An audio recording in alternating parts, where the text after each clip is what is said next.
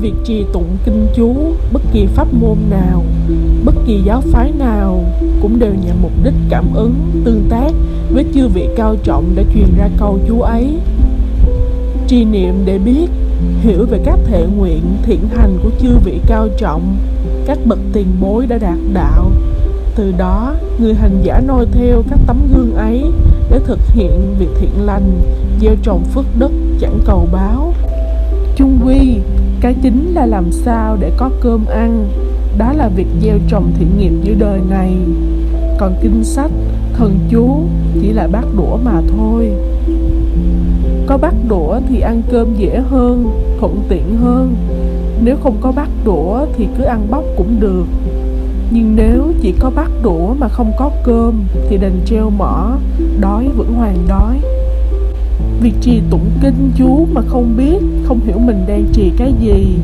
Rồi chỉ bám chấp việc trì tụng mà tự bản thân không sửa mình cho ngay thẳng, hướng về chân thiện mỹ.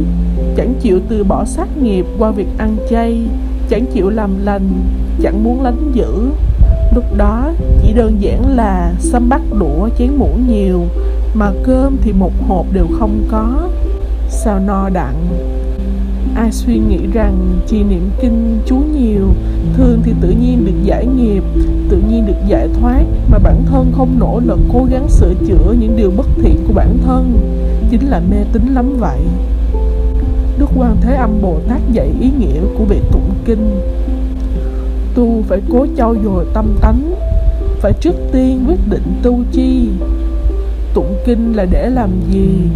Ăn chay niệm phật ít chi cho mình không phải phật thiếu kinh thường dụng. Bảo chúng sanh đem tụng phật nghe, tụng kinh như thể nói về nghĩa sâu không biết lối lề không thông. Đó là tu theo chiều mê tín, biết bao giờ tâm thánh mở mang.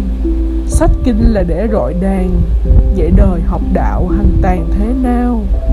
Vì lẽ đó cùng nhau ráng hiểu, đọc kinh coi phật biểu làm chi ráng làm ăn ở cho y tánh tình cùng những hành vi phật trời.